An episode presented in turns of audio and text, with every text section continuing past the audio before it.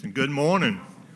Uh, I am going to go totally off the rails. I had prepared a talk, but after walking in and seeing the group ready to throw it away, uh, this will be fun. As you know, um, you might not know, I'm from Louisiana, born and raised in Baton Rouge went to university school and university high school on the LSU campus, walked across the street and went to college. And what I want to share today is just what I call um, breakthroughs or game changers in my life, where things happened and I didn't know I didn't know why, but they happened and it, it literally changed my directions. Uh, at LSU, four great things happened to me. Um, I had three, and then I walked in the room and things changed. First thing was I met my wife, Susan. Uh, she was, you know, just amazing. And some of y'all know her, and she did go to be with the Lord a couple years ago. Uh, and because of her influence, my life was drastically changed. Secondly, I met my brother in law at LSU, my brother in law in Christ, and that's Paul Revere. Paul came to speak at a, a, national student leadership conference we had on campus. And that's where we met. And Paul has moved here to Nashville 35 years ago, ever how long, a long time. Uh, and he, he and Susan were brother and sister in Christ. And he's my best friend and it's just been a, such a special thing to have him here. The third thing, because of that conference, I got a chance to hear Francis Schaeffer. Some of y'all know who Francis Schaeffer, Swiss theologian, who was he was really in tune with all the college unrest during the 60s and 70s, and he was in Switzerland, and he spoke and he just and I was, you know, he's a theologian, really an extreme. If you ever read his books, I mean, he's way off the charts. And I was just a little country boy, but I got to go to the conference. And at that conference, he just said something that changed my life. I'd never thought about it. And he talked about truth and absolutes. I'd never thought about what is true and then are those absolute? They don't change. Well, that affected my life literally forever. The third thing that happened at LSU is I, I joined a company called the Southwestern Company, Southwestern Publishing Company here in Nashville. I went, uh, went out and sold books during the summer. Now, some of y'all are familiar with Southwestern. It's like the second oldest company in Nashville. So I sold books door to door during my college summers. And my first year, I did horrible. And there's lots of reasons. I did horrible every year, come think of it, but um, duh. Um, but I, I, I, just I didn't do well. And I felt so guilty. God let the man down, you know. I signed up before I got home to come back the next summer. And during the school year, I got real involved and um, having a great time. And with all my old wisdom, I decided, you know, I don't, I don't think I should go sell books that next summer. I want to stay and go to summer school. I needed to go to summer school. And I went home. I, I lived on campus, but we lived 10 miles away. So I went home and uh, my dad was there, sitting on the porch reading the paper. And my dad had sold books for Southwestern for eight summers. He met my mother on the book field in West Virginia. But he was sitting, and he and I never really talked about it. Uh, and I said, Dad, I think, um, I think I, I think I need to go to summer school this coming summer. He didn't even look up from the paper. He said, I thought you gave your word to that man in Nashville. Well, that just, duh, yeah, that changed my life, changed my character. It was another stake in the ground. And obviously, and then I spent five summers selling books. and then I came to Nashville and worked for six years as a sales manager. Uh, but him speaking to me like that, and that's the only thing he said. I came to Nashville, and um, Susan and I got married. That's that at the end of that first summer, and I was just a workaholic. The we now we we have well, I have three sons, but now I have four sons, which you'll understand in a few minutes. Um, I stayed with Southwest in 1978. I went into real estate as an agent. Uh, joined a company called Pacesetter in 1980. Uh, and that was during, you know, when the rates went 18%. Uh, had my best year ever, mainly because I had to. Uh, and, we, and I worked. And no, you know, most people weren't working. We joined ERA. We bought a, a franchise in, I think, 1982 because I was just goggly eyed about all the stuff they had to offer. Over those, last, those next 14, 15 years, um, the company did well. We were, um, and I discovered, well, I discovered this really later, um, but in 1994, we had like 18 agents, but we were one of the top companies in the country. Uh, I have been so blessed to, to have so many good people. Um, I found out that, you know, at Southwestern, my people always outsold me. I just, I, I never thought about that. But God had given me a gift of being able to recruit people better than me. And uh, at Southwestern, we did great. And then it, in real estate, we did great until 1994. Um, and then at that point, ERA uh, decided to run an experiment. And out of all the 1,800 companies in the country, they chose our company to be the guinea pig and asked if we would do it. Well, we were honored and flattered, but we didn't know what that meant.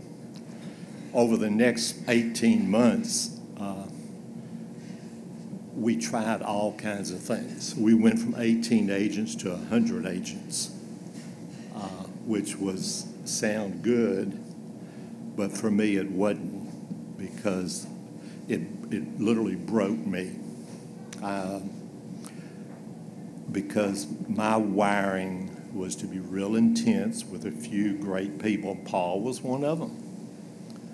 And uh, so that year, we had the national convention here at Opryland. And I'll never forget, it was like, you know, it lasted four or five or six days. And, you know, the international team, there were team uh, companies from all over the world here. And when they left the day after they pulled out in the bus, the day after the convention, I stayed home all day and cried all day.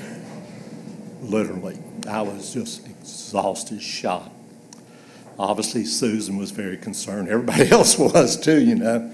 Um, so I really, I didn't have a mental breakdown, just had an emotional breakdown. And then we started getting, uh, somebody suggested I get counseling. So I went met with a guy named Ken Cope. I don't know if any of y'all know Ken. Ken is extremely gifted. Now, he's a mess, but he's still very gifted um, most, which I find to be true for most people. Um, and so I met with Ken over 10 or 12, 15 weeks, and he had you know, spent an hour or two talking with me. And finally, the, like the 10th or 12th meeting, he said, Mac, I don't know how to tell you this. Uh, and, you know, can I tell you something that I said, sure. and he said, You're not a salesman. And that second, and I just realized somebody else knew what I was or wasn't. And I, because I had been in sales all my life. Uh, started in high school. And then he said, and you're not a manager. Well, that's what I'd done. And y'all, I can't tell you the relief that brought to me, knowing somebody else knew uh, who I was or who I wasn't. So, Susan and I made a decision to exit. Uh, we drew a line in the sand, said, by December, we're out of here, regardless of whatever. Uh, and God provided a, a, gentleman to come run the company. Uh, and Ken had said, Mac, you never, you never got to play as a child because we were always, I was always working on the farm or selling books or whatever. So I started, I goofed off for a few years. Um, went to Europe and helped ERA over in Europe for a couple years, uh, using my giftedness of recruiting. And during that time, um, Chip Maxwell, I don't know if anybody here knows Chip. Chip stood up in church one Sunday and said, uh, We're taking a group to Belize. If anybody is interested in going, come go with us. I'll go. You know, I had no idea where Belize was. I thought we were going to do construction, uh, and I was free at that point. I, I had, I had uh, quit working. I guess I should say I didn't quit. I didn't retire. I quit working, and re- and then at that point, that's when I redirected my life to serving and going to Belize. We went down, had a vacation Bible school. That's the last thing I wanted to do. I'd never been to a VBS, and it was amazing. Uh, well, since then, we've taken about a thousand people to Belize on mission groups. Um, and I guess, you know, we started, you know, I, I, I, went down on my own some right after that big trip, the first trip, and started walking around, talking to people, meeting people, making connections, uh, which is what I do, I found out. We, since that point, we've developed a bunch of ministries, uh, which have been incredible to, I mean, when you, I don't think ahead. I'm just not able to think ahead what this will be. But it's turned out to be so much bigger than I ever imagined. Uh, we started a, we started a little farm, and uh, when, it, when I say a farm, it was supposed to be a what was originally it was a fish farm. We were going to raise fish. Somebody provided a piece of land, just a little piece of dirt in the middle of nowhere in the edge of the swamp, and we didn't even know half of it flooded, but that's okay. Um, and in Christ Pres's mission statement, their mission statement is we are to follow Jesus in his mission of loving people, places, and things to life. Well, this is the best example I know of of a place that's been loved to life we literally went into the jungle, started clearing, and uh, today we've had about little 300 men come to the farm to be helped with their addictions. Uh, we've got you know seven buildings built, and just it just keeps going. Because in Belize, alcoholism is a huge issue, which and what I'm learning. in my older age, it's, it's a huge issue everywhere. Uh,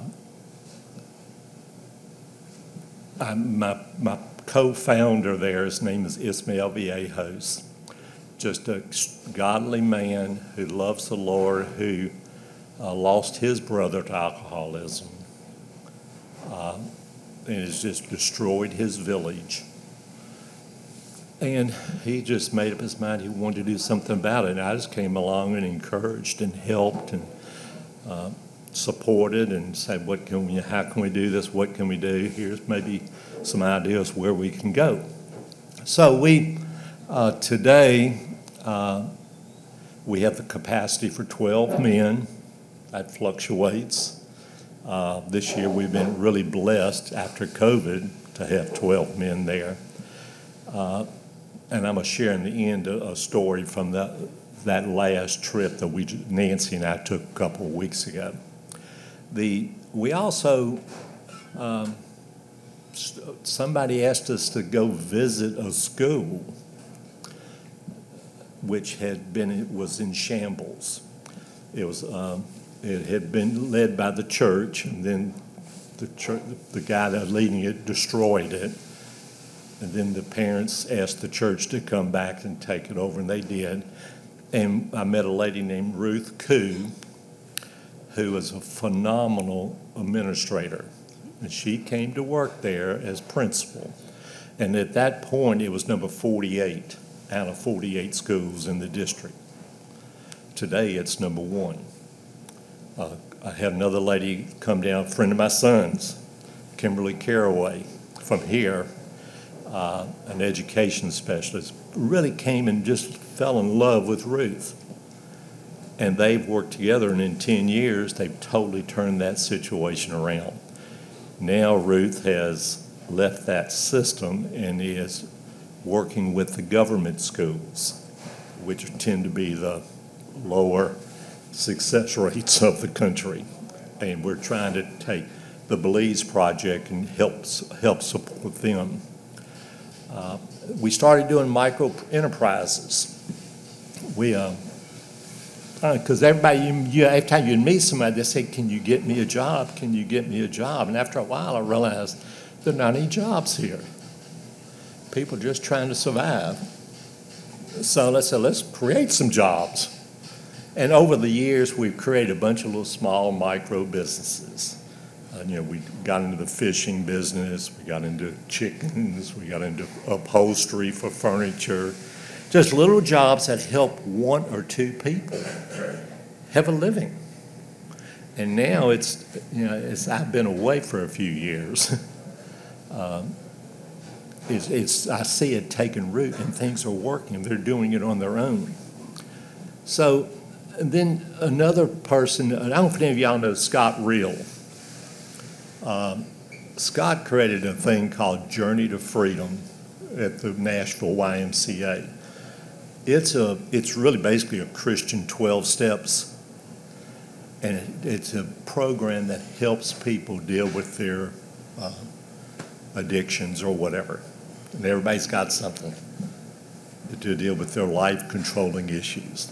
Well, Scott, and I, mean, I knew Scott from 45 years ago, 50 years ago now, barely.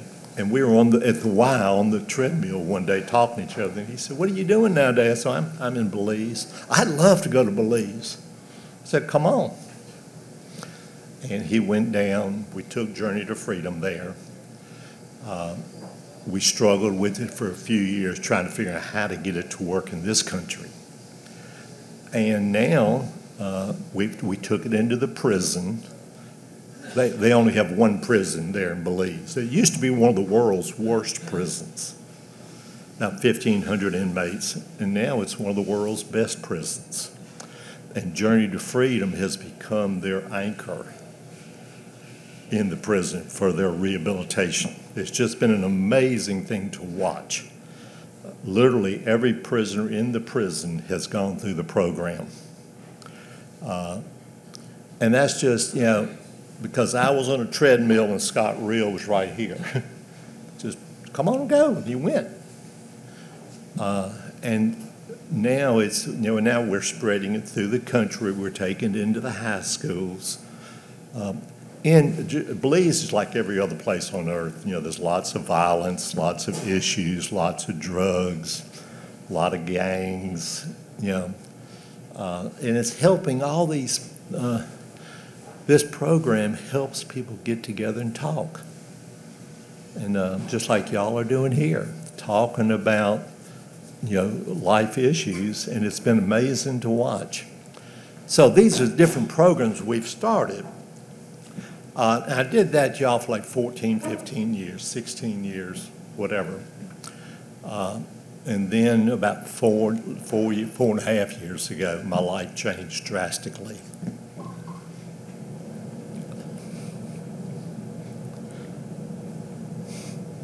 That, that's, when- that's when Susan found she had cancer. And uh, just jerked my chain. You know, uh, my life just totally turned at that minute. You know, Belize had been real important to me. I pou- poured my life into it. And then I, re- yeah, I realized that she was a lot more important. So I um, changed my life that day and let go of Belize. Other people picked up the ball and went with it. Uh, spent 33 months with her, which was fabulous. I wouldn't give anything for those 33 months.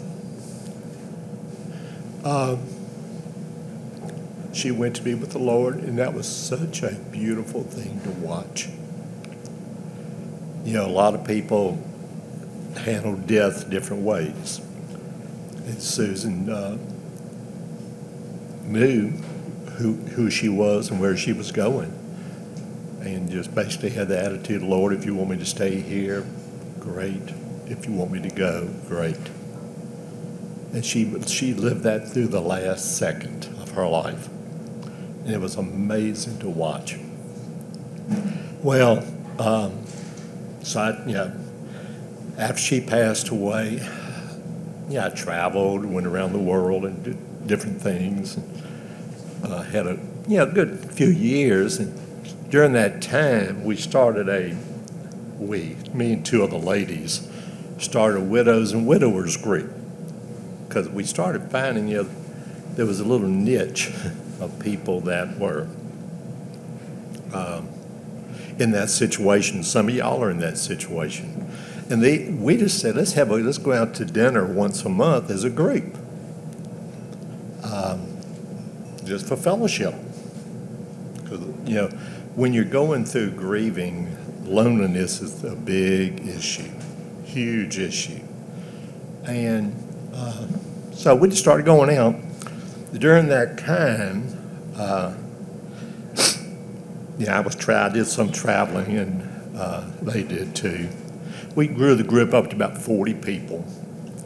And in November, I guess it's two years ago now, almost two years, Paul called me and called me and said, you ever met Nancy Huffaker? No. That same week, Bob Fitzpin called me and said, Have you ever met Nancy Huffaker? No. Uh, that same two weeks, this is literally in two weeks' time frame, my son called me, Clay, one of my sons. He said, Have you ever met Nancy Huffaker? oh, literally three times in two weeks. Well, that at Christmas we had a widows and widowers uh, party at somebody's house, and I met Nancy Huffaker. okay, and uh, she lived here in Franklin. She was a widow. She's the widow. I'm the widower. She uh, was a widow for like 12 years.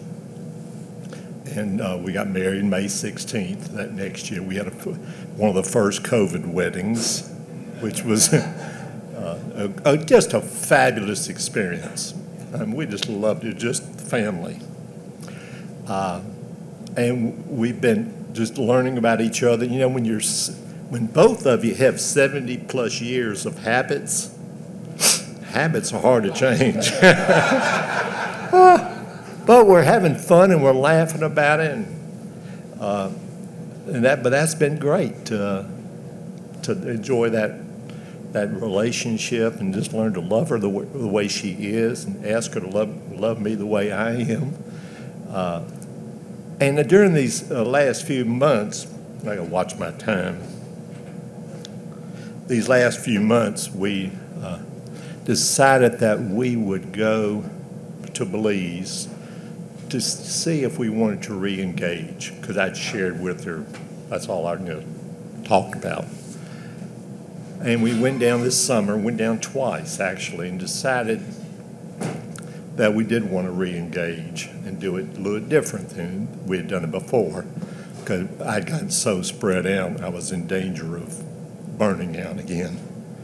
And we decided just to focus on Jacob's Farm, uh, to take that place. And, because in Belize, y'all, they don't have rehabilitation. We were literally the first rehab. And I'll never forget when the national uh, drug guy came out to talk to us. And he said, Y'all are our shining example. And at this point, we were just bush. I mean, like, huh? How bad off are y'all? You know? And then he, um, and he said, we just want to make sure y'all follow, you know, follow the standards and the rules. And when he was politician talking, I finally I raised my hand, like six of us there, said, we'd be glad to follow the rules. Can you give us a copy of them? They didn't have anything. So we've worked with the country of Belize um, as partners, developing their standards and uh, that's been a wonderful journey. We now the question comes up. Okay, what? I think somebody, Larry or somebody said, "Tell y'all what y'all can do." well, um, what could y'all do to be involved if you wanted to? If you wanted to raise your hand and say, "Yeah, I'll go." Well, first thing to do is uh, is consider going. You know, if you'll go down there, it will change your life. Uh, January 12 to 26 will be in country. Love for you to come down anytime during that time and spend three or four, five, ten days. Bring your bring your uh, spouse if you want, and then your next. Well, what would I do? come in or doers. And you have to be honest with you, I don't know what you'll do. Because the way we approach things is when somebody like David says, I want to go, we try to find out what David's giftedness is. What does he, what's his specialty? And fit him into a program where he can help. Look at Larry and Wes, both in the publishing. Uh, we're trying to line up a whole new program of books for education for the little people. Did you know that, and I will talk about this some other time, uh, it's called the Bedtime Stories Ministry. Did you know that 80% of your brain was developed by the age of two?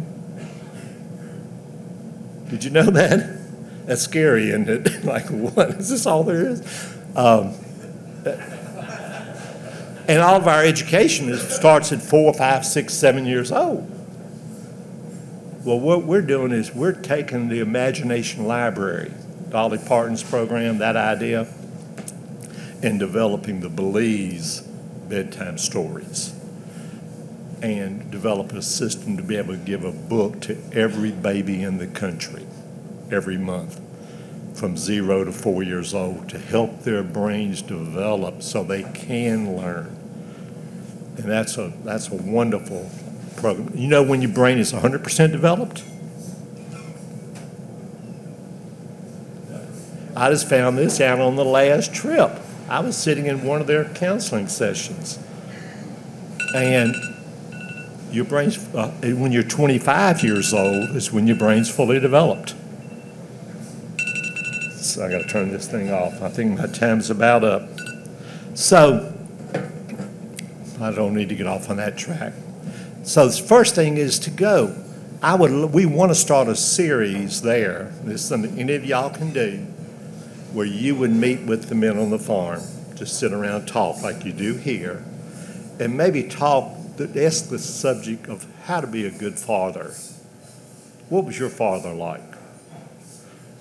Most, uh, or ask them uh, how to be a good husband, how to be a good son, how to be a good church member. Just take a topic and listen to them and ask them and help them talk about things they've never talked about. Um, that's one thing that you can come do in January if you want to, and there's plenty of opportunity. The second thing, um, I had written down uh, to, to if you want to, if you don't want to go or can't go, help somebody else go. Different people in different financial situations. Help somebody else. Say, I want to donate five hundred dollars towards somebody's trip. Um, One thing we want to do, all these three hundred men we've had at the farm, we've done this without electricity. There's no electricity there. We're in the wilderness. And when you have twelve men who are addicts or something, that's not safe. So we've become convicted, we need to get electricity. We need to get seventy thousand dollars to get permanent electricity on the farm. Maybe somebody here wants to give seventy thousand, you never know. I asked for a tractor one time thinking nobody would ever give a tractor, and next week somebody gave a tractor. Okay. Uh, or if you want to contribute toward that, getting permanent electricity, that will change the farm drastically. This last trip, uh, now the way y'all would do that is through the belizeproject.org website. This last trip, Nancy went with me, and she, I believe she started a new ministry, not even knowing it, because she didn't know what she would do. I said, why don't you just talk with the men and hear their stories? And Nancy's a planner. We had written down 12 questions. She had them printed up and given them to them, you know? Like, Nancy, you're just trying to talk. Just talk with them. She interviewed all these men, spent four days, all day interviewing, just talking with them, sitting by themselves. And again, they opened up like they'd never opened up before. Uh, all of them shared about their families, how they had, they felt so guilty for what they had done and how they destroyed their families. They wanted their children back. They wanted their wives back. All of them said, I didn't plan on being an alcoholic.